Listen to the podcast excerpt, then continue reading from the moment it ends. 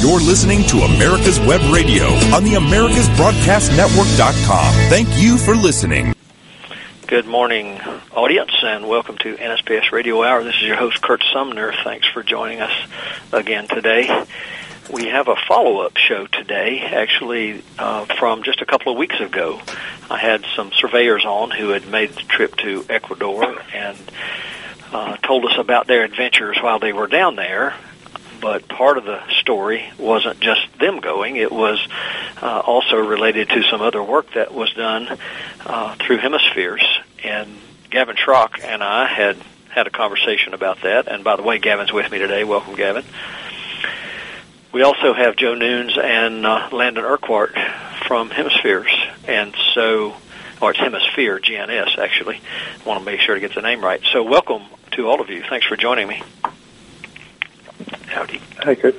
Glad to have everybody on the show, and I think all, all our voice levels are good. So, um, I know Gavin, you and I had talked about this uh, when you first mentioned the whole idea of doing a show, and I don't know if you guys listened to the show when we did it a couple of weeks ago, but uh, due to my confusion over what call-in number to send the guest, we had a little bit of a blip going into the show because I'd sent them the I sent them the NSPS call-in number, not the radio station call-in number. So by the time we got going, we finally had a good show, but it was an adventure there for a while. So at least today we've started off on the right foot. So I guess that's that's good. So as a matter of fact, I don't know, Gavin, maybe you want to start off and and talk a little bit about uh, just remind our our listeners about the last show, and then lead into what we're going to talk about today. Sure. The the uh, the background on this was um, a number of uh, a number of surveyors that uh, you know uh, frequent uh, uh, the um, RPLS uh, Today forum. Uh, used to be called Surveyor Connect, you know, and uh, Beer Leg. Uh, but um, John Miner down in Oregon, a noted surveyor in Oregon, uh, posted it. He had, he had read that book by Larrie uh, Ferreiro, the um, measure of the Earth, and it, it was uh, it was about uh, what what a lot of people consider the beginning of modern geodesy. There was a French-Spanish expedition to Ecuador that uh, set out to measure three degrees of latitude to um, finally settle this big discussion that uh, a big argument in in the scientific world about the shape of the Earth and it, it, it was a you know an arduous trek and took ten years and you know uh, it's an amazing read. But um, needless to say that that the shape of the earth being defined uh, you know set up for geodesy and everything since then is pretty much based on the shape of the earth. I mean modern gnss relies on that uh, to get the, the precise positions so, um, in planning for a, a trip, a bunch of surveyors wanted to go down there to visit some geodetic sites, um, some dedicated to that original mission, and visit the equator and do a little sightseeing. But the other thought was an educational uh, component, and I remember talking to you about that in Portland. That the NSPS, uh, you know, could get involved. This is an educational outreach. Um, we were looking for we were looking while they were down there to try to do some symbolic observations to show the contrast between, uh, you know, back in 1740 and um, today. You know, the the state of of uh, surveying and geodesy. And uh, we talked to like uh, Dave Doyle, retired NGS, and some NGS folks and different surveyors, and during this, I, I happened to be visiting the Hemisphere GNSS headquarters down in Phoenix. Uh, I was writing an article about um, uh, about them, and got talking with the folks there about they had a new uh, PPP type service, and uh, we we we'd been thinking that PPP, which is precise point positioning, and I, I think Landon will be able to explain the science behind that in another segment uh, we thought that might that's kind of symbolic um, of the state of the art now. So even though PPP's been around about 30 years, it's in a renaissance right now because of um, you know very good clock and orbits. So the notion was theoretically that three degrees of latitude could be measured with a person standing on each end of that that uh, three degrees of latitude they measured, and in about 20 minutes, getting centimeter grade position, kind of recreating that that survey that took 10 years in about 20 minutes. So uh, I approached Hemisphere because they, they were just telling me about their their uh, their own PPP service. There's a number of real-time PPP services out there. Um, Hemisphere's Atlas uh, is um, launched in the past few years, and uh, they, you know, Hemisphere just uh, jumped all over and said, "Yeah, we'll we'll send somebody down. We'll send equipment, and uh, you know, we can fire it up and it'll work." Well, the the expedition trying to find uh, a way to do both ends of the of the three degrees it wasn't practical. So the thought was, why don't we why don't we have a, the crew shoot the equator? And of course, the challenge with that is, uh, as the previous show noted, a lot of the the quote unquote equator monuments down there were set prior to the advent of GPS through astronomical, and some of the most famous ones are a couple hundred meters off.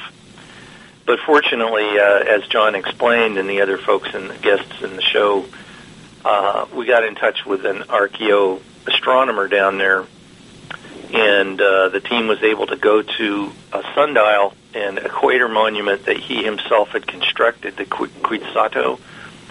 So this was a perfect spot um, where uh, the Quitsato folks also offered to allow us to put a commemorative monument down there, right on their right on the equator mark, and the observations were going to be done there. Joe Joe Nunes, Nunes from Hemisphere was going to travel down and do do the observations, and it, he'll he'll explain how that went. Of course, I'm going to kick myself for the rest of my life for it dropping out two weeks before the expedition, but uh, the folks down there uh, chronicled things very well, and um, the observations were done. Uh, Joe'll explained that, but I, actually he provided the files to me afterwards, and I did some traditional baseline processing and, and validated everything that uh, that he had shot there. So, yeah, it turned out to be something that the, the the team could do while they were there with you know minimal impact, uh, low cost, and, and a very short amount of time, and, and it sort of uh, fulfilled um, the uh, the notions that that the team had uh, expectations for the expedition. And um, actually, it's just the feedback on it is a lot of people are asking now, what is PPP? And they don't realize that it's something that they have available as an alternative to traditional baseline, you know, RTK and baseline static. So uh, we, we we think we got got the word out there, you know, educational wise about the original mission back in 1740, and then um, you know what what's available now, and also got to settle a little bit of uh, a little bit of controversy about where the actual equator is down there. So anyhow, I so, think that that was it in a nutshell, Kurt. So that that was an interesting point you made right at the end there about settling where the equator actually is. I don't remember talking about that with the guys on the other show in terms of uh, it's when you say where it is, you're talking about with regard to where it's demonstrated to be on that site.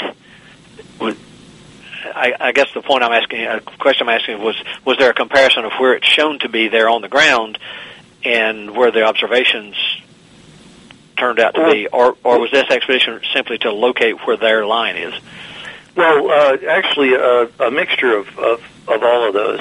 Um, on the on the at the Quitsato site, the um, uh, the institute, you know, the um, the Ecuadorian version of the NGS and USGS is the, uh, the Institute Geographic Militar.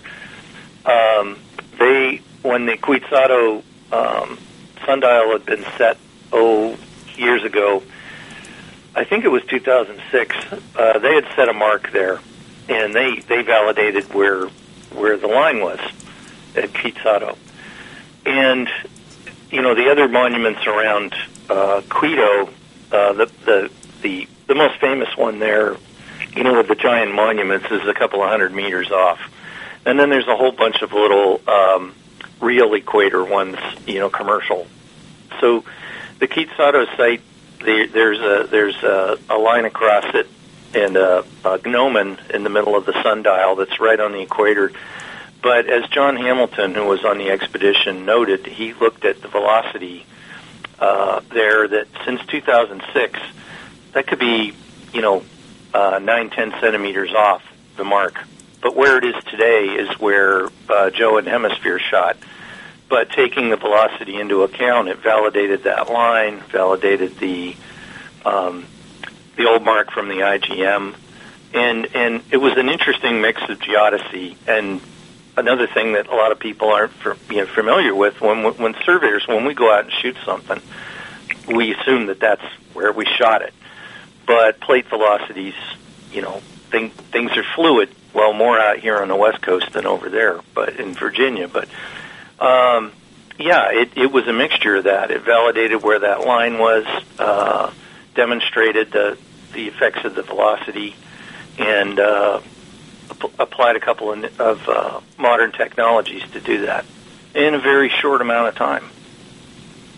Yeah, that's it's kind of interesting. We're a minute and a half away from break, but uh, the the point you made about where where things are and where we locate things that's that's one of the things I, I think since we did that show, um, somebody else was on the show. We were talking about surveyors and their use of equipment and their confidence in their equipment and sometimes their overconfidence in their equipment. um, but I guess that's kind of always been true. I mean, surveyors have always, each of us, every time we set a, a line or a boundary point somewhere, we're certain that we absolutely have it correct, and whoever might disagree with us is absolutely incorrect. Um, so I guess it's it makes sense that anybody who does this kind of work as well as the typical boundary kind of work would have uh, that kind of confidence in in their work, and I, and confidence in your work is is a good thing. But uh, I suppose understanding how that answer came to be is just as important. So maybe I don't know if that's something we want to talk about later on, but obviously uh, we do have uh, have issues sometimes with where we think things are and or where they appear to be to us. So um, anyway, thanks for that explanation and or that opening part that was good information to have, Gavin, to set the tone for where we're going through the rest of the show and to put the, the whole trip uh, into the context we're going to talk about today. It was a great conversation with the guys the other day. I don't know if you had a chance to listen to that show, um, but uh, it was a great experience talking to them about what they did and all the things that they were able to do while they were there. So today will be just a little bit different, uh, a little bit different perspective on what the, the mission was. So let's go take that first break, and we'll be back in just a couple of minutes.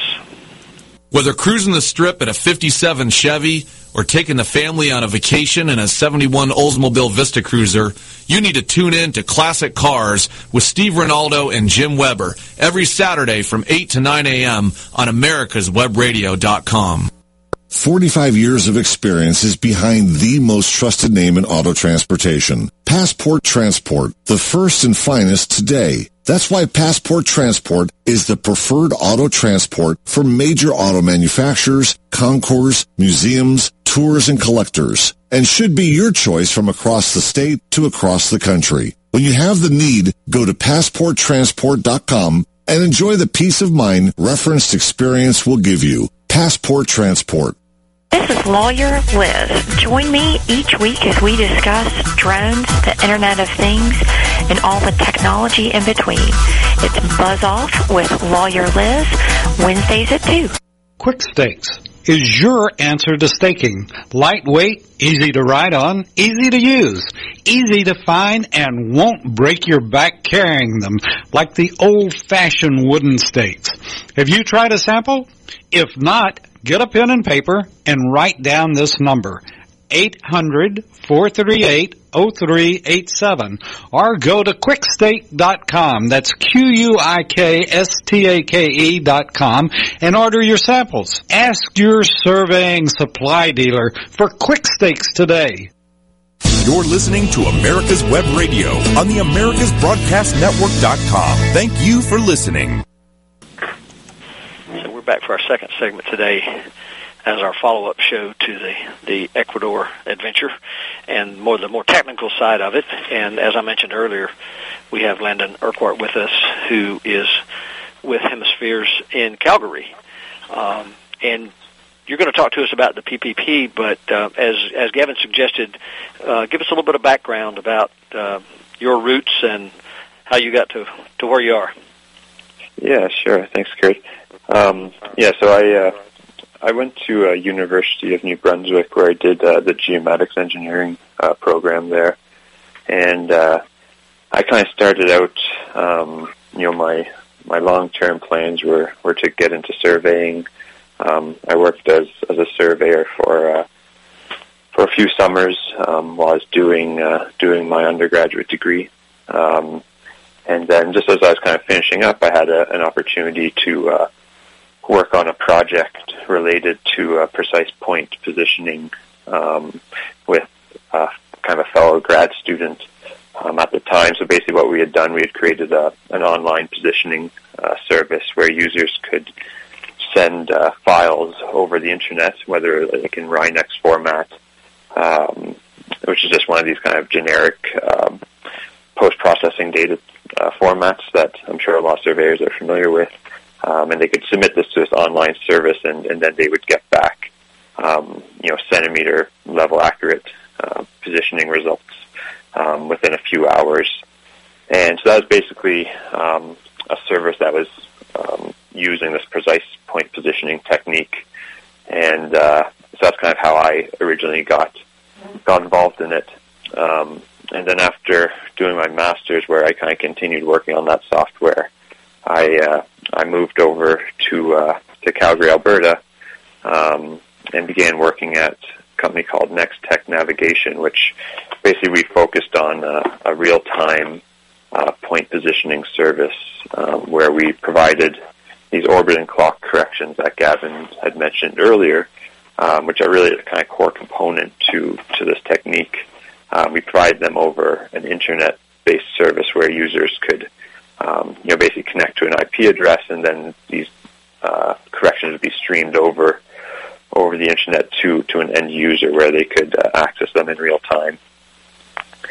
And then I guess uh, that went for a few years, and eventually we were um, bought by a company called Unistrong, which which also owns uh, Hemisphere GNSS, and we were eventually merged into uh, into a single company, and uh, that's kind of where we started developing Hemisphere's um, precise point positioning service, which is called Atlas, and uh, you know that's kind of how how I got brought into into this mix.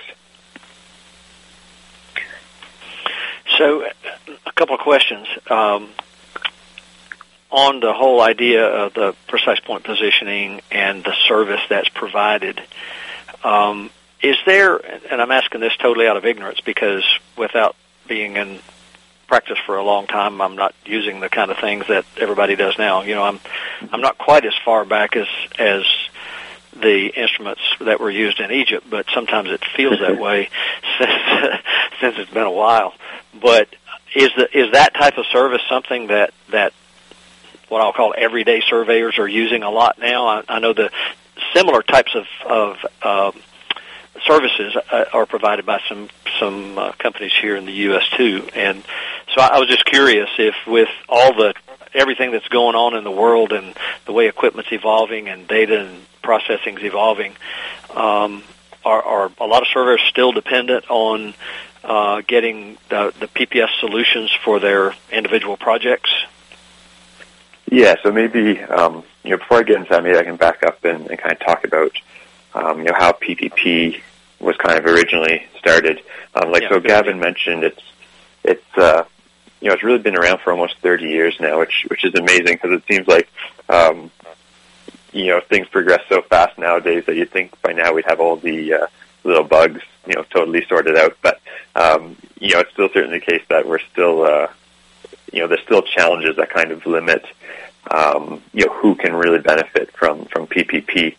Um, but you know, originally it was it was developed, um, you know, primarily for kind of geo geodynamics, um, you know, studying, um, you know, plate motion, um, you know, earthquakes, um, you know, where you really had to um, rely on on baselines that were were extremely long, right? So surveyors are, are probably most familiar with um, you know RTK techniques or static baseline processing, where typically you know you're trying to minimize the distance from your base station to maybe 20, 30 kilometers, in some cases even 5 kilometers, depending on how precise you have to be. Um, and, you know, certainly for, for us up here in Canada, um, it can be really tough to find a base station, um, you know, that even a monument that that's close to you that you can uh, kind of start your survey from. And so um, the PPP, um, I guess, algorithms really, um, you know, began from that need to, to be able to work in remote areas um, over long distances. And so originally it was a very slow process where you'd have to collect a stationary data set for, you know, 12 or 24 hours, and then you'd have to process that, you know, entire data set in order to get, you know, a, a position accuracy of, of, you know, a few centimeters. Um, and so we call that basically the convergence time. So that's the time it takes for um, your your solution to reach kind of that centimeter uh, level accuracy or whatever accuracy you're, you're, you're going for, whether it's 10 centimeters or 20 centimeters. Um, so basically, this convergence time is is really kind of the driving factor of um, where you know the research and industry um, has been trying to focus um, all their development time on trying to reduce that convergence time to um, be as small as possible. Um, and so, kind of the, the, main way we, we do that, like I said uh, before, um, the biggest priority or, or, the most important aspect is to have really precise knowledge of your satellite orbits as well as your satellite clocks. Um, so, in order to have uh, centimeter level positioning, you need to know um, the position of your satellite orbits as well as the, the clocks to kind of centimeter um, centimeter level. So basically, your, your end position is a direct um, kind of directly correlated to how accurately you know um, the orbits and clocks.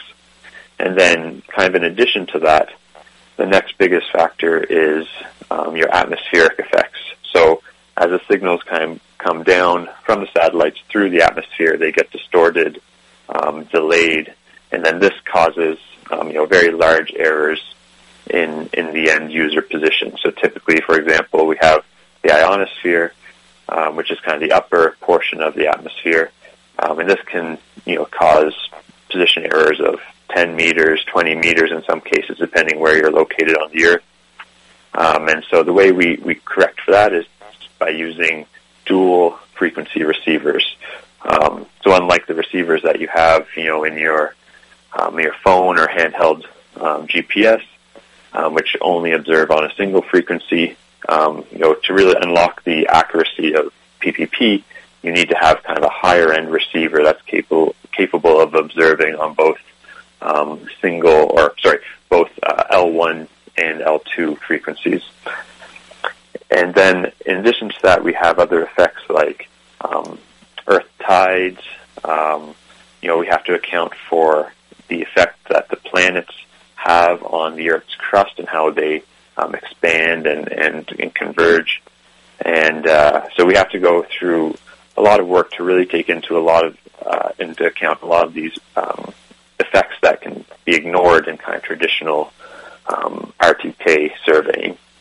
So the advantage with RTK is is that you know because you're so close to that um, reference station, both the reference and the rover are experiencing um, kind of the same effects, and so um, we can remove those effects by just differencing the observations.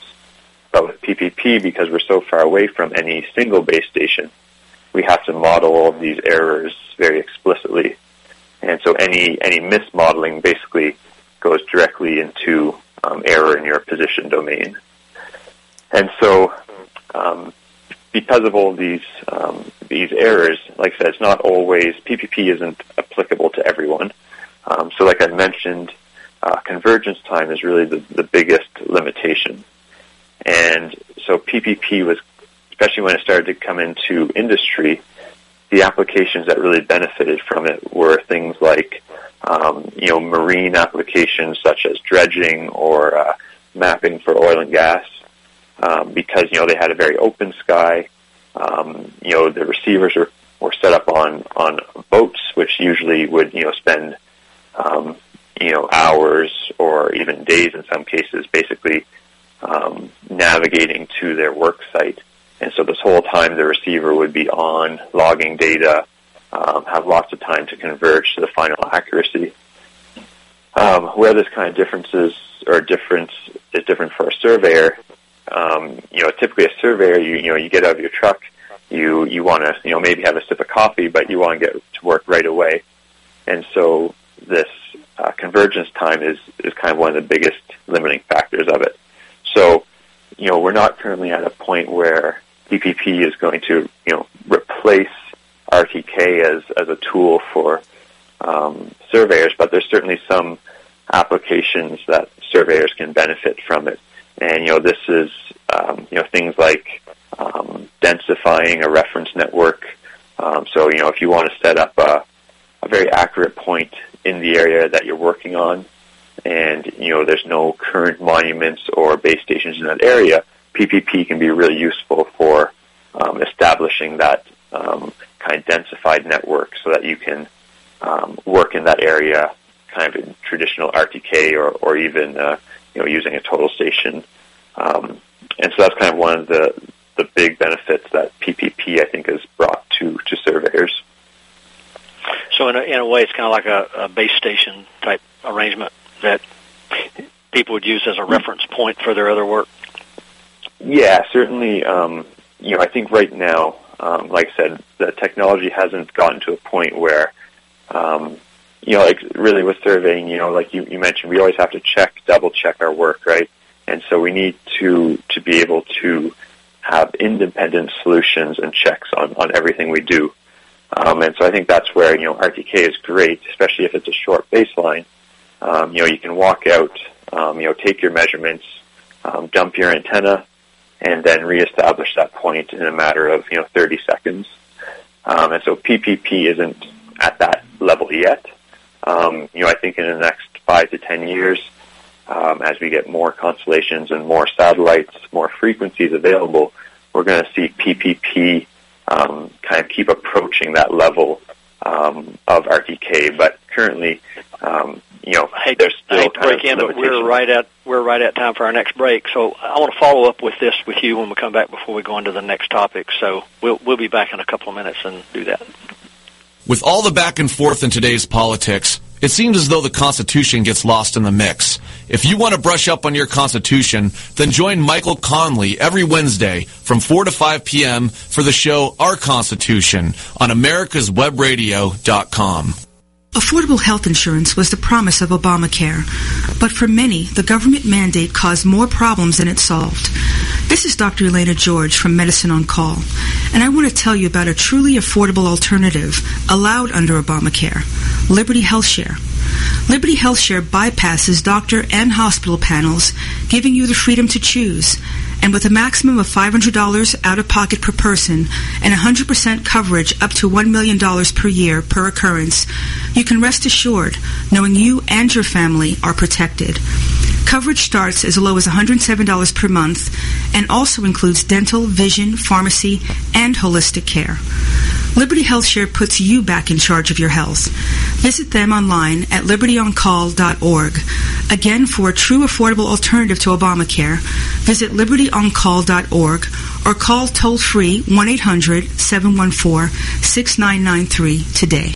This is Lawyer Liz. Join me each week as we discuss drones, the Internet of Things, and all the technology in between. It's Buzz Off with Lawyer Liz, Wednesdays at 2. Quick Stakes is your answer to staking. Lightweight, easy to ride on, easy to use, easy to find, and won't break your back carrying them like the old-fashioned wooden stakes. Have you tried a sample? If not, get a pen and paper and write down this number.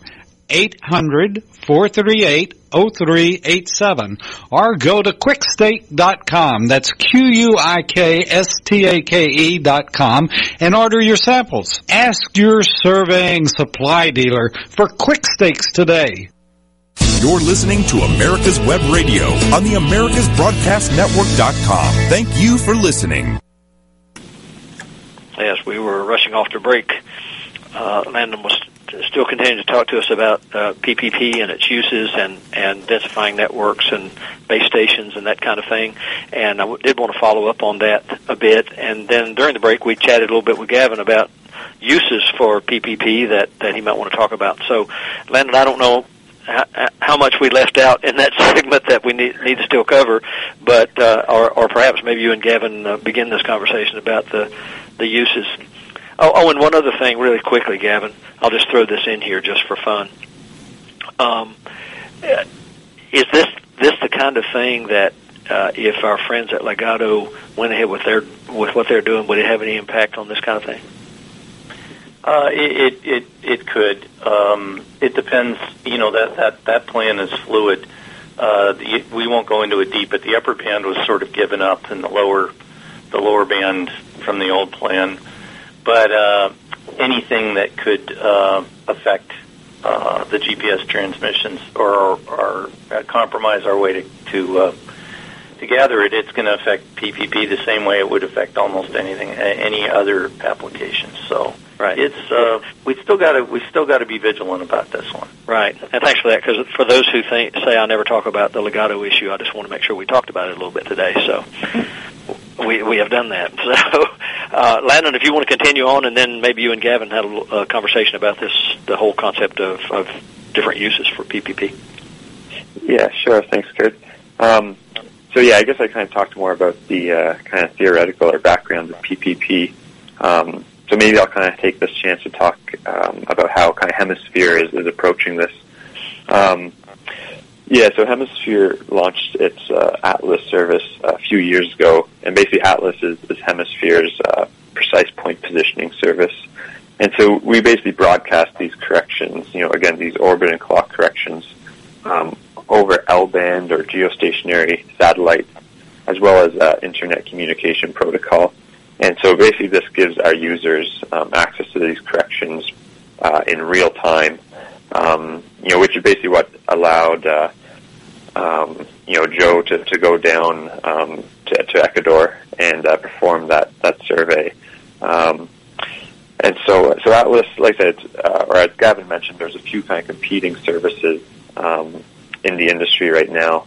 Um, you know, and Atlas is is um, you know very competitive with a lot of those, and uh, you know we offer a variety of accuracy levels from the meter level um, down to to kind of sub decimeter um, performance. And then in addition to this, we have kind of some special applications.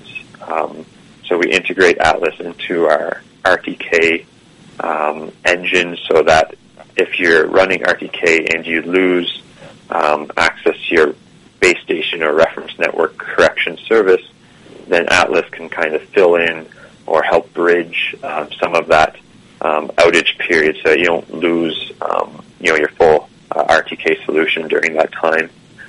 Um, and and then we also have uh, uh, two other kind of interesting applications that I think kind of make Atlas or at least Hemisphere um, unique, and, and this is something we call BaseLink. Um, so basically, what BaseLink is, it's a self-surveying uh, reference station. Um, so as we mentioned before, um, you know, if you're working in a really remote area where where you don't have access to a reference network, users can can use this feature to basically set up um, a base station, and as soon as it converges to the accuracy that you configure, it'll start broadcasting on um, RTCM um, or or any other of uh, Hemisphere's proprietary correction formats.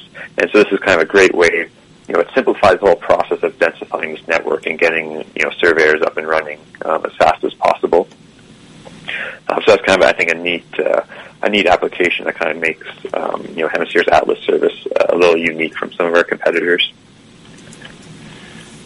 So, uh, uh, Kurt, um, as Landon mentioned about um, you know setting control to do other survey work, well, the interesting thing about PPP is, uh, as Dr. Dru Smith says, the center of the Earth is the only monument that can't get bulldozed.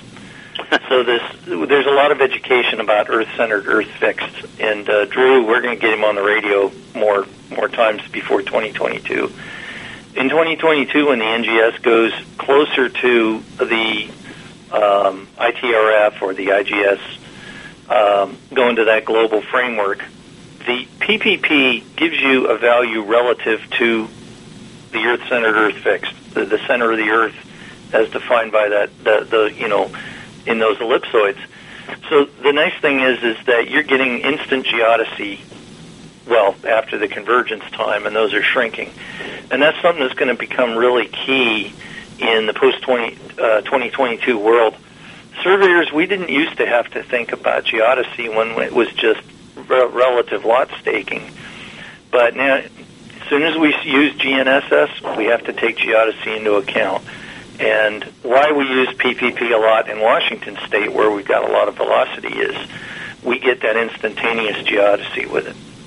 So that's one advantage that I, I really like about it. My RTN network, we monitor the velocities on the stations using PPP. So, Excellent. yeah, I, I think I think that kind of brings up an interesting point to um, like kind of this bringing kind of geodesy into surveying. It it uh, you know we always have to be careful about what reference range we're working in, um, and that's always a challenge. Um, you know that we see both with customers and even for our end when you're you're trying to determine kind of a truth, um, a value um, that you can use for comparison. Um, you know it can be really tough, right? Because a lot of people are familiar with um, you know different reference systems or reference frames, whether it's NAD 83, um, and then we also have all these different ITRF versions as well. And so all of a sudden, these differences that you know kind of disappear when you're running short baseline RTK, all of a sudden become one of the most important factors um, for PPP users.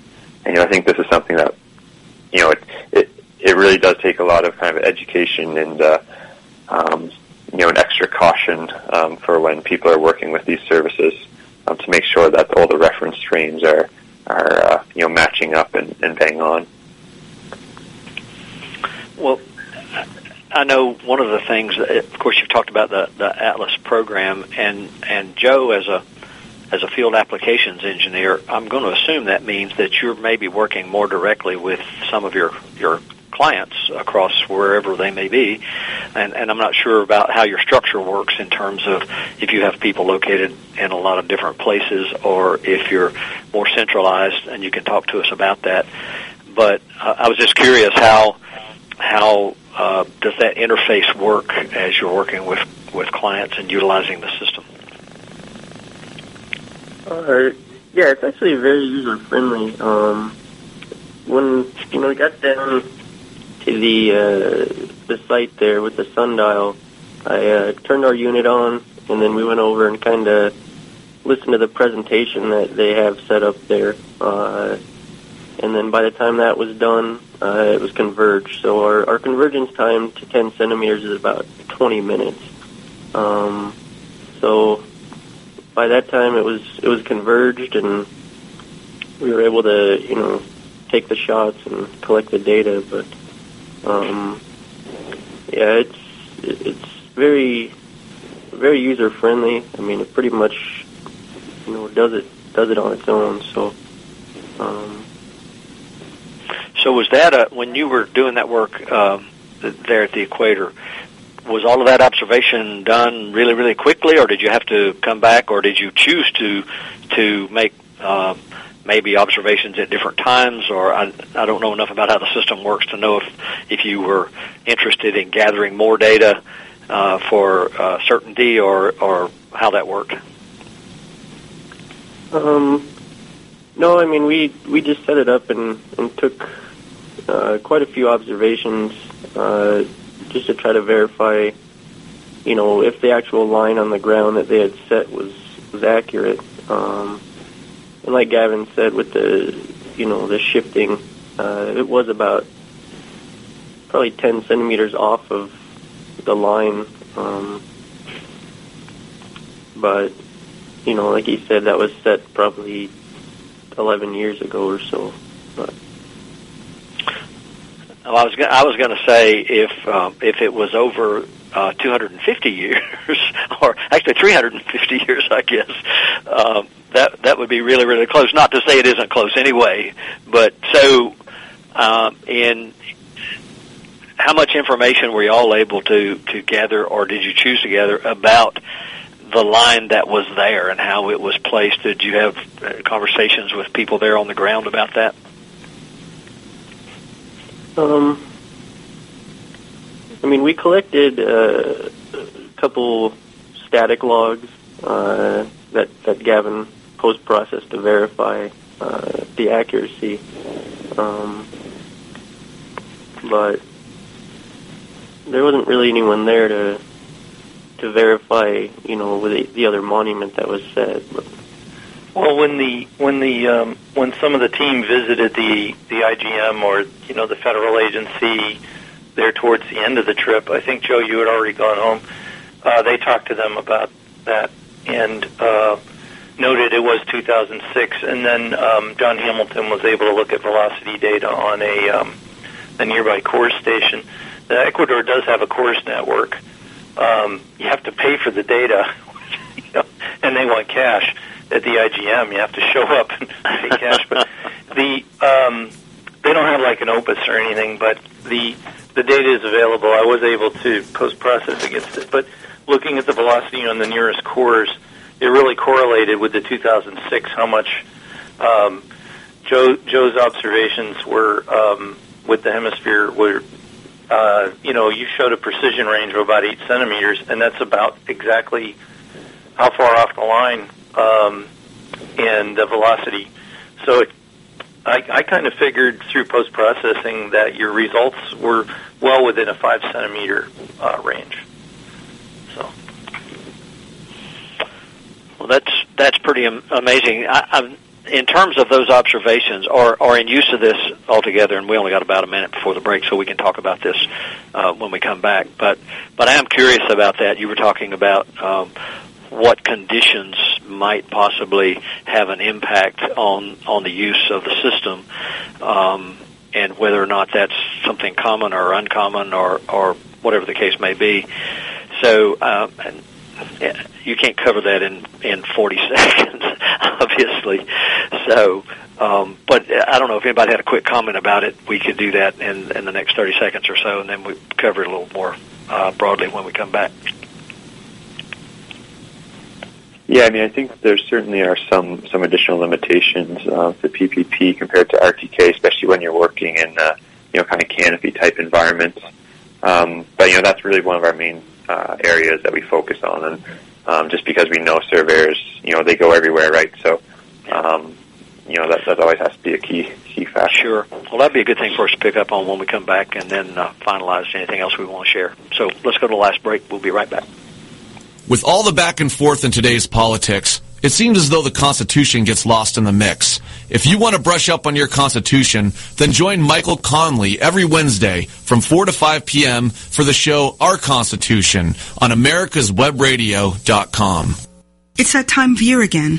If you suffer from itchy eyes, sneezing, a constant runny nose, sinus headaches, or an increase in asthma symptoms, and you're tired of using allergy medicine, maybe it's time to stop putting a band-aid on the problem. Peachtree ENT Center believes in treating the problem instead of masking the symptom. We are pleased to offer an innovative alternative that can free you from this routine. Sublingual immunotherapy is a safe, easy, and effective way to treat allergies to food and environmental allergens for you and your family. Imagine placing drops under your tongue to treat allergies. No shots, no office visits with time off from work, and freedom from needing daily allergy medication. Just think next year you can actually enjoy being outdoors. About an hour of your time is all it takes to change the quality of your life. Remember, Peachtree ENT Center is where patient care counts. Hello, I'm Dr. Mike Karuchak. Have you ever wondered what doctors talk about amongst themselves? If you do, join us on the Doctor's Lounge and hear the doctors' conversations amongst themselves. Join me and my co-host, Dr. Hal Schertz, every Thursday morning, 8 to 9 a.m. Quik Stakes, is your answer to staking. Lightweight, easy to ride on, easy to use, easy to find, and won't break your back carrying them like the old-fashioned wooden stakes. Have you tried a sample? If not, get a pen and paper and write down this number. 800-438-0387 or go to quikstake.com. That's Q-U-I-K-S-T-A-K-E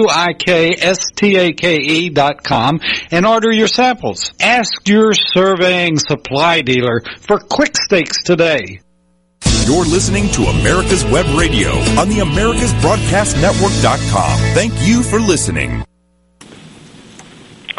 Uh, it's it's funny, isn't it, guys? How uh, our off-air conversations during the commercial breaks have to be interrupted by the show itself. So we, we have to get back on our topic, right?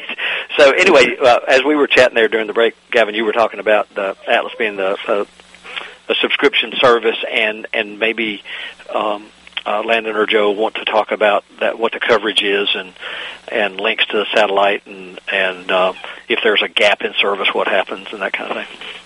Yeah, um, sure. So I, I can discuss that a little bit. Um, yeah, so Atlas basically it's a subscription-based service. Um, so you know you can you can buy subscriptions for for various lengths of time, as well as the different accuracy levels. Um, and so basically, we provide um, you know the corrections over either these geostationary satellites um, or over uh, internet-based services. So for the geostationary satellites, one of the um, challenges is if you know you're working in very high latitude um, areas, or if you're working in areas that you know have significant blockages in the southern portion of the sky. Uh, if you're working in northern hemisphere, sorry, um, you know then we we get these situations where we can lose the corrections, you know, maybe for 30 seconds, uh, a minute at a time.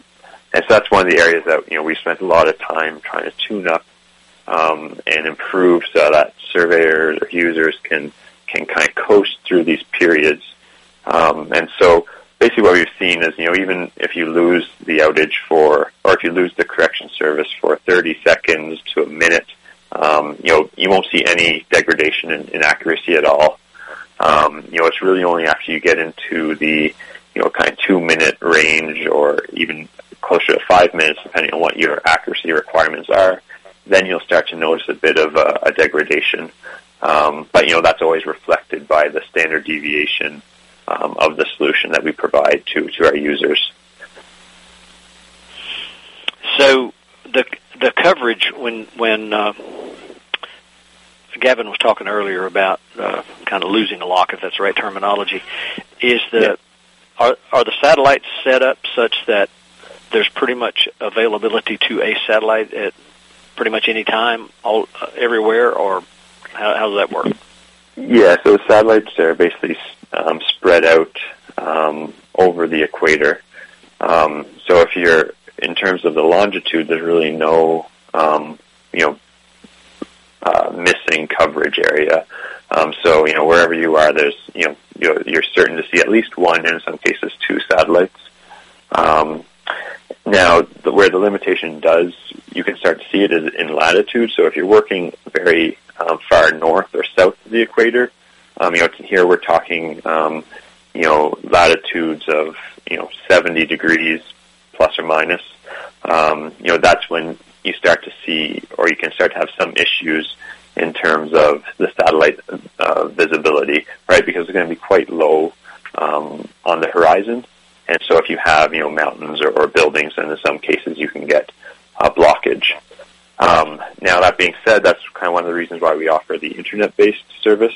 Um, so, you know, anywhere you can get um, satellite internet, um, then you could also stream the correction service, um, you know, via that, that route. Um, and, you know, that's fully supported in, in Hemisphere receivers.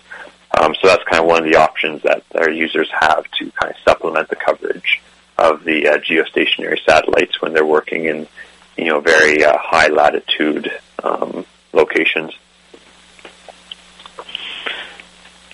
And so, in terms of that worldwide coverage, is there a lot of competition in that service?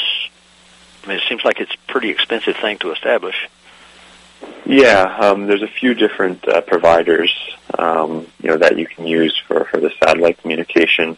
Um, you know, and and so um, it, it is quite expensive, and so this is kind of one of the, the areas that Hemisphere is really focused on is trying to um, compress that orbit and clock data um, so that it, it is as small as possible, so that when we're broadcasting it over these links, um, you know, basically they charge you for, for bandwidth, right? So, um, you know, the, the more data you have to send, the more expensive it is for us, and obviously you would have to pass that on to end users. So we've spent a lot of time trying to ensure that the correction data is as compressed as possible, and that kind of allows us to, um, you know, basically minimize the cost both to us and then pass that on to the end user. Um, so that's you know really uh, an important area of uh, of research as well as uh, development from our perspective. Sure. Well, and and talking about end users, uh, I mean, if you think about all the surveyors in the world, there really aren't that many of us. If you sit down and think about it, so uh, I'm assuming there's a much broader client base than just us. Yeah, absolutely. Like I said, a lot of our users, um, you know, come from um, machine control, things like uh, automated farming, um, as well as the the marine industry. Um, you know, the like I said, the the, applications are, are pretty wide reaching. Um, and so, you know, we, we basically provide the same service across all of these different industries, um, you know, which kind of allows us to, uh, um, you know, allow surveyors who might not be the biggest market to also benefit from this technology. I see. Well, that's that, that's really good information. Thanks for sharing all of that. And and and Joe, now uh, Gavin is determined to get out of you some anecdotal uh, experiences you had on your trip, and and I keep thinking he wants you to say something that. Uh, uh, about your our, your quirky surveying friends, but uh, I'm not I'm not saying you need to do that. But uh, anything you want to share about the trip itself? I, I know you went down to do the work, but uh, did Gavin mention something about eating wild boar or something? Is that what, is that what you said, Gavin? Well, I'll, I'll let Joe talk about that. I, I have to live vicariously through you guys that actually got to go. But uh, Joe, uh, any cool anecdotes and any uh, interesting dishes that uh, the group shared? I don't think I ended up getting to eat that one, but Oh, okay.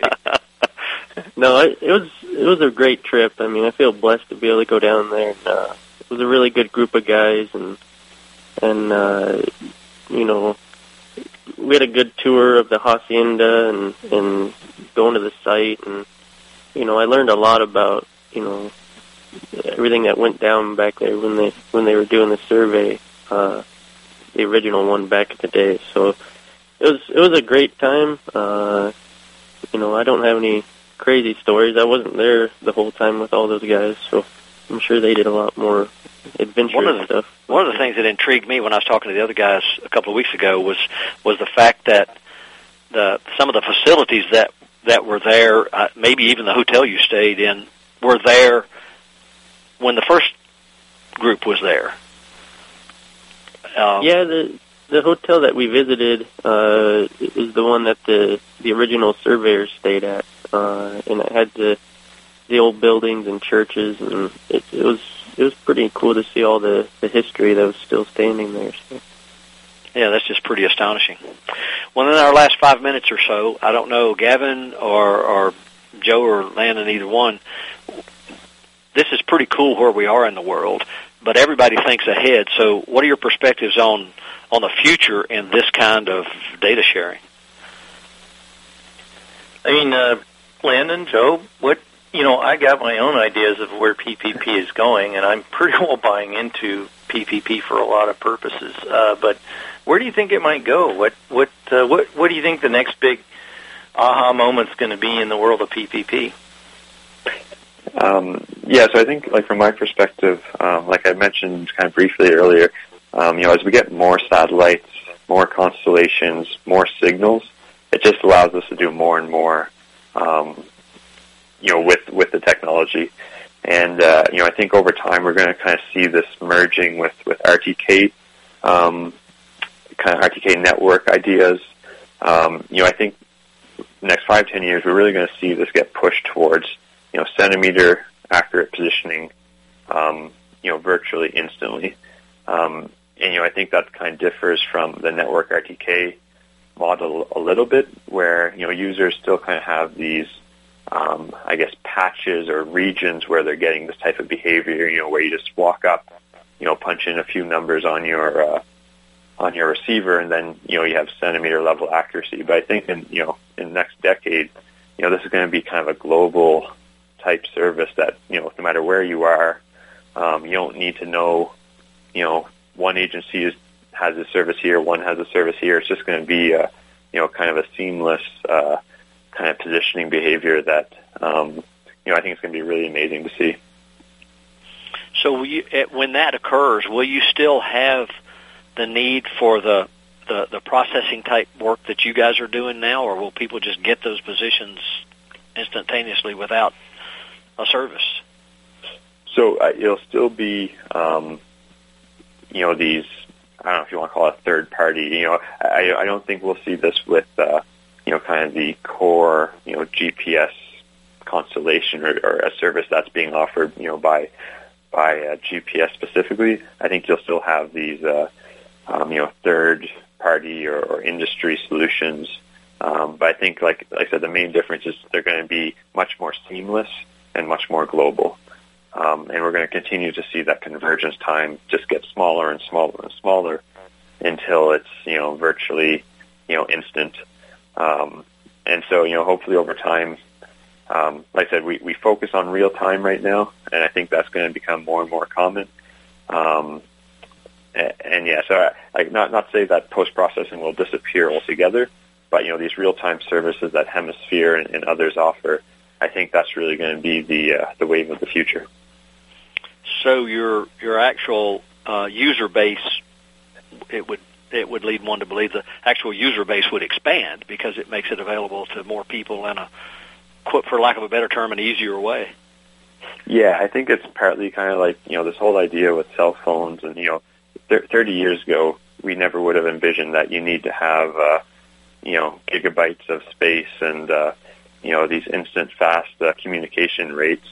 Um, I think positioning is going to be somewhat similar to that, where we really don't even know what applications are going to be possible or what applications might even exist until we kind of get to that level of centimeter accuracy nearly instantly. And you know, I think once we get we get there, we're going to see you know just all these applications explode um, because it's like I said, once you kind of get that seamless um, kind of infrastructure type of um, service, it, it allows people to do a lot with it. So. Yeah, it's kind of like the. Uh, I guess we don't know what we're going to want till we want it, right? or we yeah. we, we see that there's an availability. So yeah, that that certainly makes a lot of sense. Well, we're 45 seconds or so from from the end of the show, so I want to make sure that I thank you guys for being with me today. It's been great to have you on the show and to hear this this side of the story, so to speak, to follow up from where we are before. So, uh, thanks to you, Gavin, for for thinking about doing this, so that we had the the kind of the, the personal side when guys are out there doing their thing, and and then we're hearing this side of it in terms of of uh, data gathering and where things are in the world and, and looking forward. So thanks so much to all of you for being with me today. I appreciate it. And again, th- Gavin, thanks for putting us together. All right. Thanks, gentlemen. Thanks. guys. That's fun. Thank you very much. Take care. You're listening to America's Web Radio on the AmericasBroadcastNetwork.com. Thank you for listening.